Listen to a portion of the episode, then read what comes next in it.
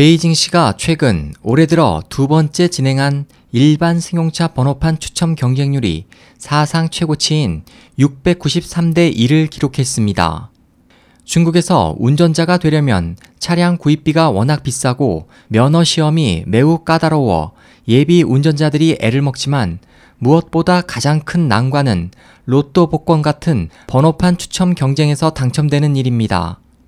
26일 북경 청년보에 따르면 베이징시에는 올해 15만 개의 번호판이 배정됐고 이 중 6만 개는 신에너지 차량에 할당돼 번호판 추첨 경쟁이 한층 치열해졌습니다.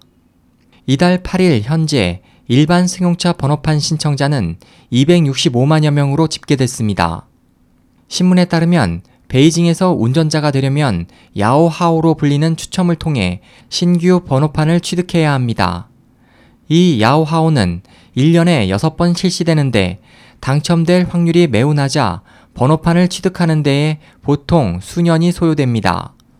베이징시는 지난 2011년 1월 교통체증 문제 해결을 위해 야오하오 제도를 도입한 후 지난 2013년 공기청결 행동 계획 발표를 통해 당시 500만 대 초반대였던 승용차 수를 2017년까지 600만 대 수준에서 동결한다고 발표한 바 있습니다.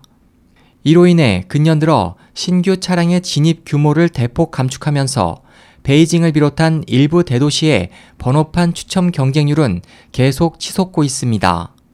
이렇듯 갈수록 자동차 번호판 취득이 어려워지면서 일각에서는 번호판 추첨제를 경매제로 바꾸자는 주장을 제기하고 있습니다. SOH 희망지성 국제방송 홍승일이었습니다.